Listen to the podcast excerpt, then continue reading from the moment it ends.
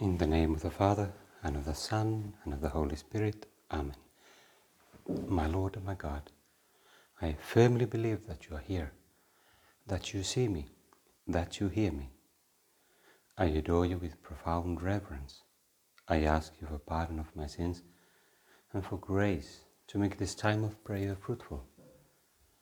My Mother Immaculate, Saint Joseph, my Father and Lord, my Guardian Angel, intercede for me. In the calendar of the Church, tomorrow is the memory of Saint Thomas Aquinas, also known with various titles as the Angelic Doctor or the Universal Doctor. Doctor, of course, in the older sense of the word, not medical doctor, but teacher, and angelic doctor refers, as far as I understand, to the idea that he had a great clarity in his thoughts and writings. Clarity not necessarily meaning that it's easy to read, not in every respect, although one can read his writings also. And Universal Doctor, meaning that he has been named by numerous popes during several centuries as a special teacher, an example of good doctrine and sound, safe, solid teaching. There is sometimes a misunderstanding concerning this idea. It's not that Aquinas or St. Thomas is somehow infallible, or that his teaching and writings are equivalent with the teaching of the Church. It's not, of course, like that. But he's a model, and a special model in some respects. And I might say that for me personally, St. Thomas is a very important saint, and I wanted us to do our meditation somehow related to him, not mainly about his life or writings, but about this importance of doctrine, importance of good, sound, Catholic doctrine that gives us light and that guides us on our way to heaven. There is a need for good doctrine in our time and in all times, perhaps especially in our times. And we all need it. One way of considering it is to think about the maturation of a human being. All of us, we grow, we learn new things, and our minds, our intellect, our thought becomes more mature, more developed. We become more knowledgeable in different things.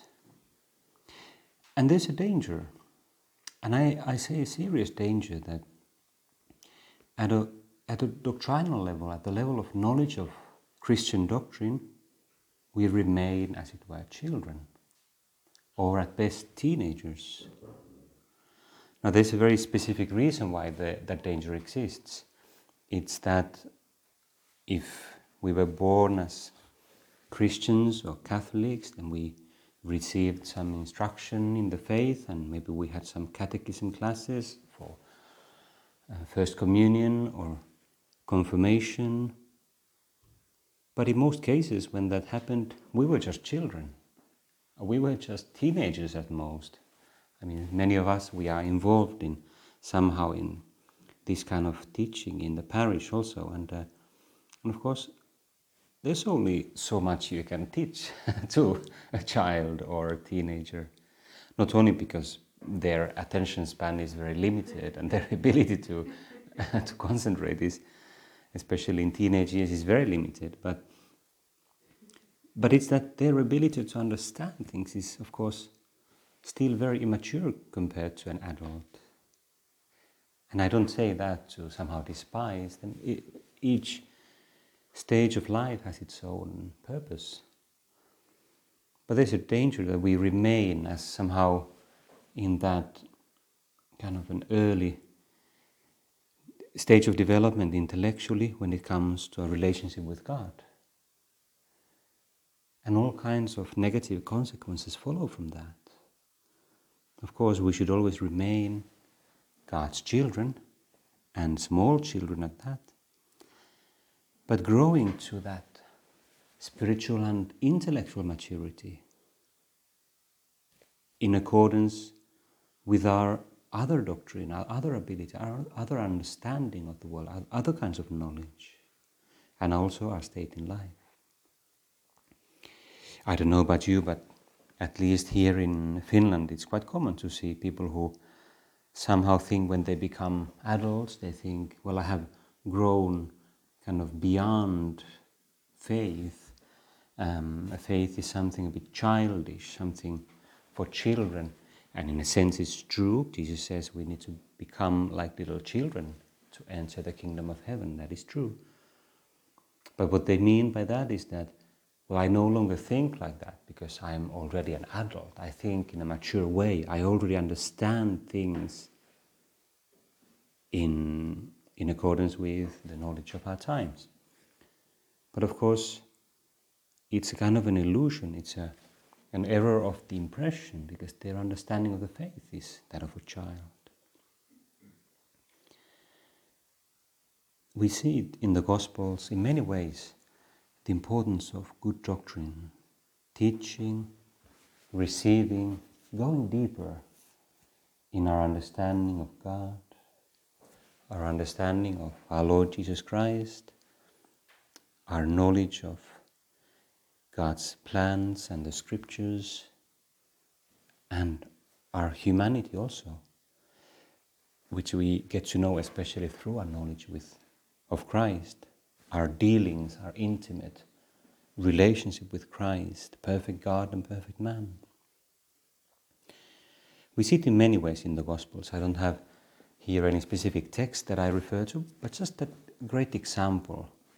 Jesus with the apostles. Well, we could also add the whole Old Testament as a kind of preparatory development, which shows how God, as it were, needed to prepare the people slowly and gradually with that divine pedagogy, prepare them for this coming of Christ.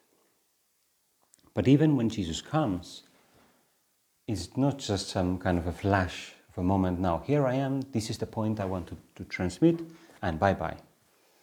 No, he teaches, Jesus gives sermons, and he goes on preaching, and he teaches patiently again and again to different kinds of people.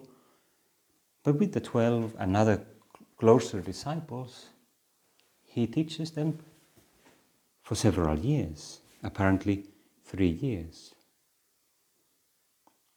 We don't know all the details, but we can imagine that they discussed all sorts of things, and they had questions, and Jesus clarified things. And it's really only after that intensive, quite long preparation that Jesus, after his death and resurrection, he sends them out to the whole world to preach, to teach others, but teach with a human touch, being present themselves with their own intimacy with Christ. And St. Paul, that great apostle of the Gentiles, well, he had studied a lot. He had studied the scriptures, he knew them. Probably he knew them by heart, at least mostly, the scriptures of Israel. And he had studied them and reflected on them and prayed about them. He had probably studied some other earthly kind of philosophy also from the culture of his time. There are clearly signs of influence of Greek philosophy to some extent. He had formed his mind very well, and he used all of that to speak about Christ, speak about God's plans, and to help others to follow him and to get a deeper understanding of him. And St. Paul writes and writes and writes because he knows that there's so much that needs to be transmitted to others. people need this doctrine, they need clarification, they need to go deeper in that way. Partly he speaks, partly he writes, then he visits and speaks again, and so on and so forth. Well, in our time, we also need this solid doctrine, especially the doctrine and faith of the Church, founded on the Bible, the great scriptures of the Church, but clarified and made solid and by the Church under the guidance of the Holy Spirit. And in our time it's so necessary. And I would say in our time there's a special need for people, men and women, and not only priests, but also lay people, maybe especially lay people who are very well founded, very solid in the faith, who know the faith of the Church well, who are able to explain to others, who are able to clarify the faith and transmit it to others, wherever they are in the middle of the world. There's a great need for that, precisely because there's so much ignorance in the world, so much ignorance about the faith. And precisely when there's a lot of ignorance, we need to be better formed. We need to have a better knowledge of the doctrine, because we need to answer all kinds of questions that people have. Otherwise, we won't be able to lead them closer to God.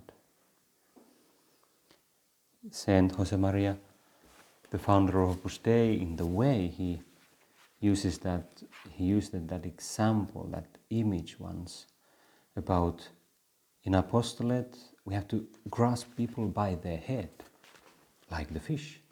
Of course, the idea of the fish comes from that image that Christ uses when he calls the first disciples. He says, "I will make you into fishers of men." So Saint Josemaria develops that forward. We need to talk to people and give them good doctrine, grasping them by the head, like the fish. Well, Lord, how do I develop this doctrinal formation in myself? How do I systematically and consistently and patiently grow in my understanding of you? Of course, holiness is much more than just understanding, but our mind, our intellect is very much involved. And having good doctrine and a good knowledge of at least the catechism, but much beyond the basic catechism, gives so much clarity to our spiritual life. It gives it depth, it gives it variety. It makes it easier for us to learn to pray and to have a deep life of prayer. So many different things in our spiritual life kind of open up, new horizons, so to speak, open up when we read good books about the faith, when we understand God and we understand ourselves better. There's a great need for it in our time. There have been earlier times when it was also necessary.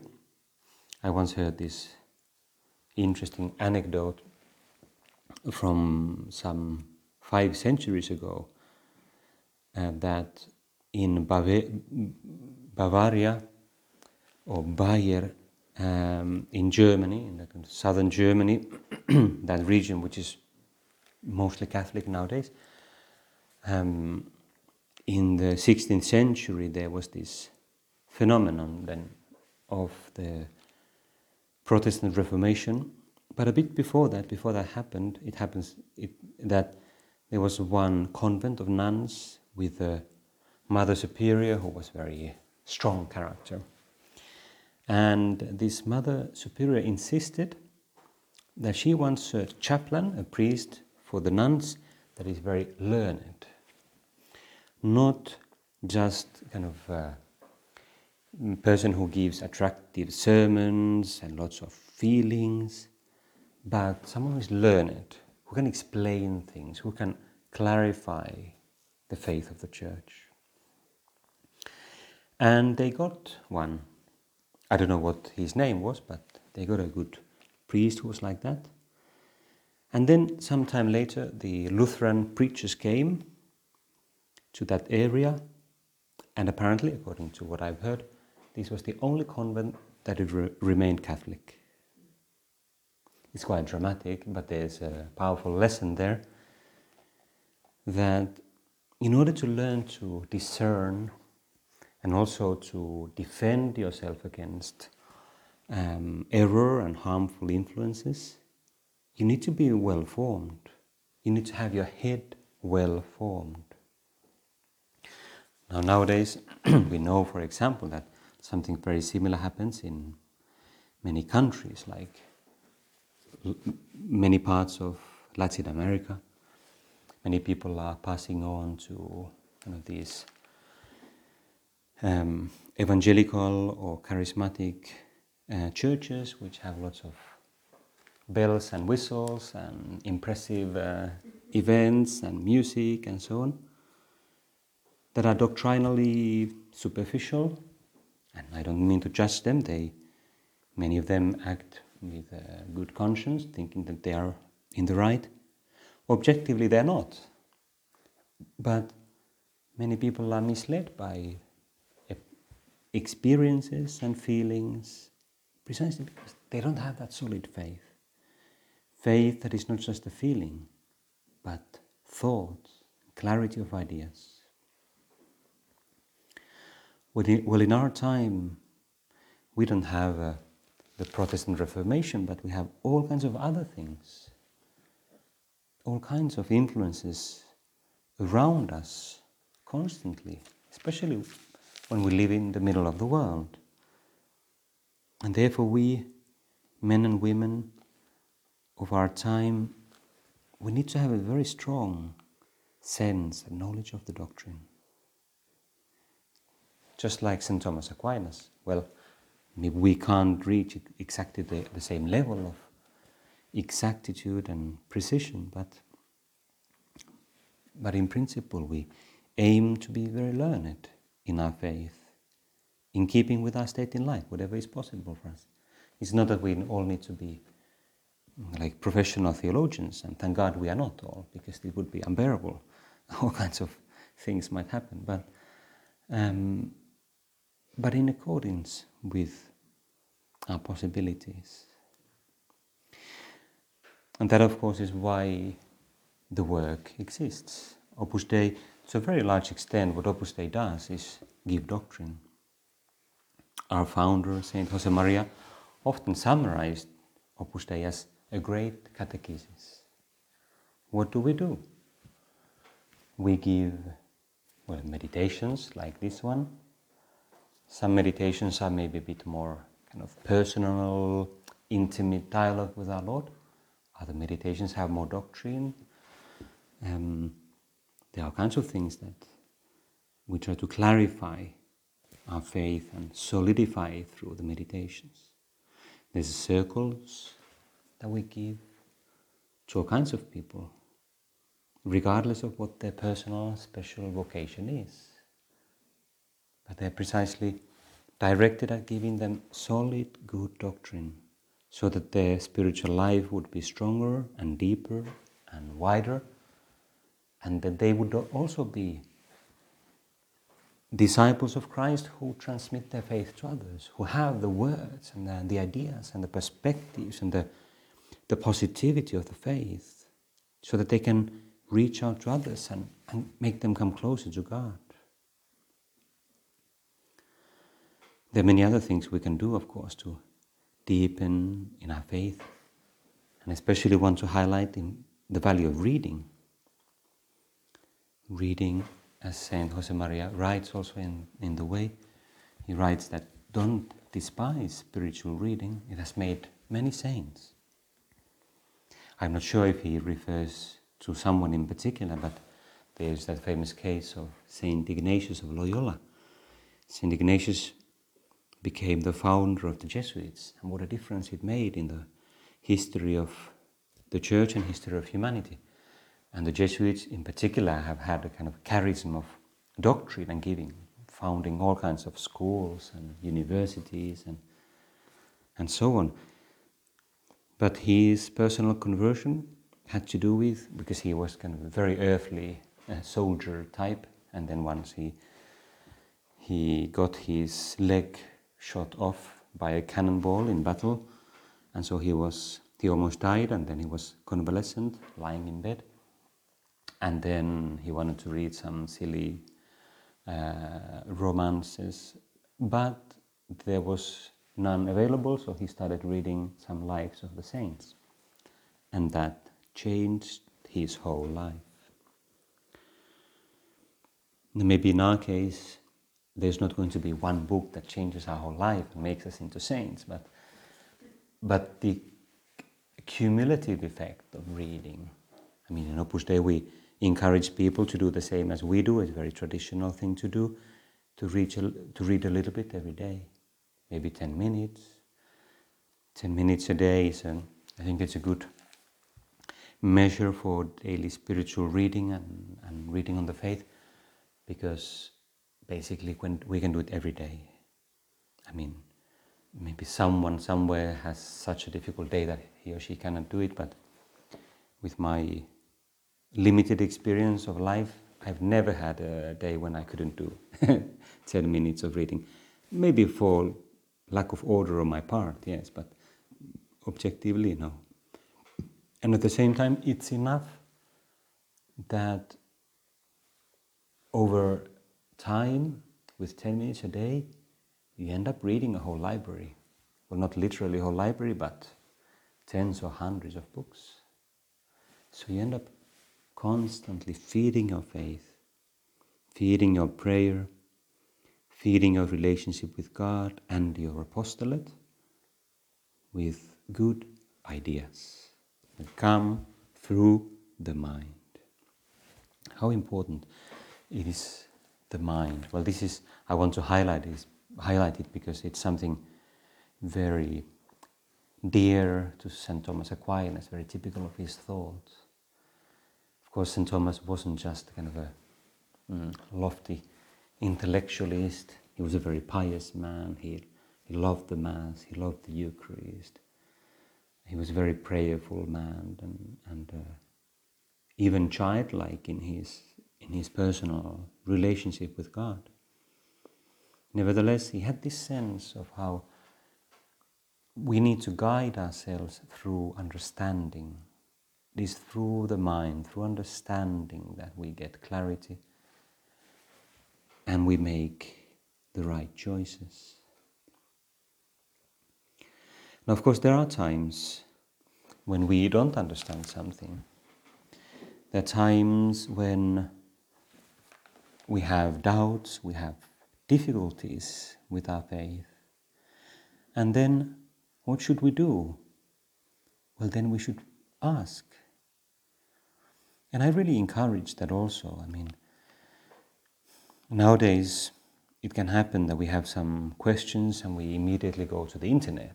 We kind of ask Google or we ask YouTube and let's see what I find. And that may be helpful, but I think it's even much better if we have some person, if we know someone who is well formed in the faith, and we can ask all the different questions that we have. It's sometimes said that there are no stupid questions. I don't think that's true. There can be questions that are very stupid. But nevertheless, even stupid questions can be useful. So, with a person who is well-formed, even silly questions can be the point for clarifying something deeper. So let's not be afraid of asking silly questions. It's fine not to understand everything. It's fine to have all kinds of doubts. Precisely through them we can grow in the faith.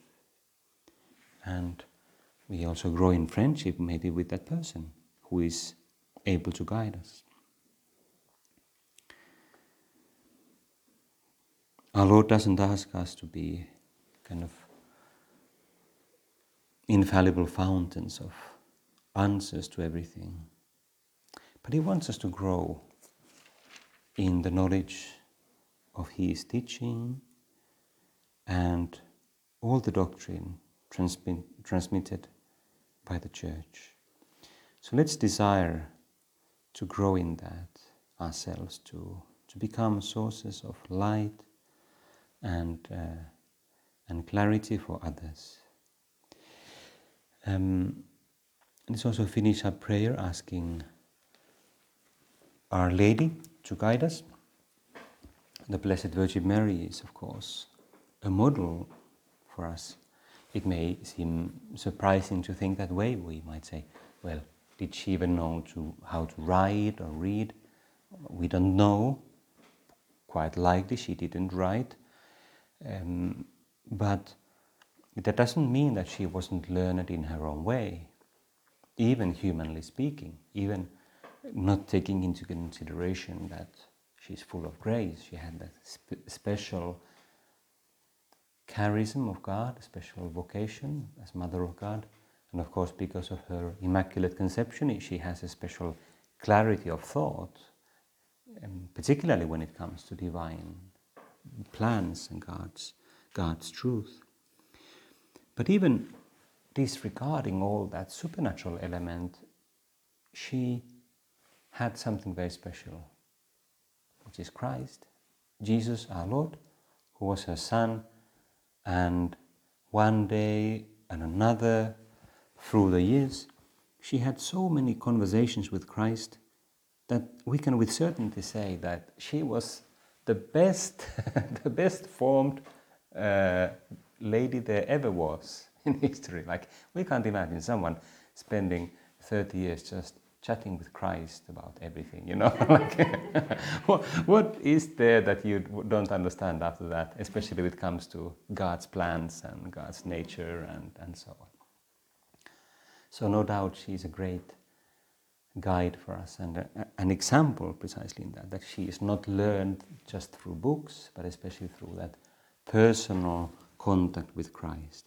Let's ask her to pray for us, and we also ask Saint Thomas Aquinas, pray for us. I give you thanks, my God, for the good resolutions, affections and inspirations which you have communicated to me in this time of prayer. I ask you for help to put them into effect. My Mother Immaculate, Saint Joseph, my Father and Lord, my guardian angel, intercede for me.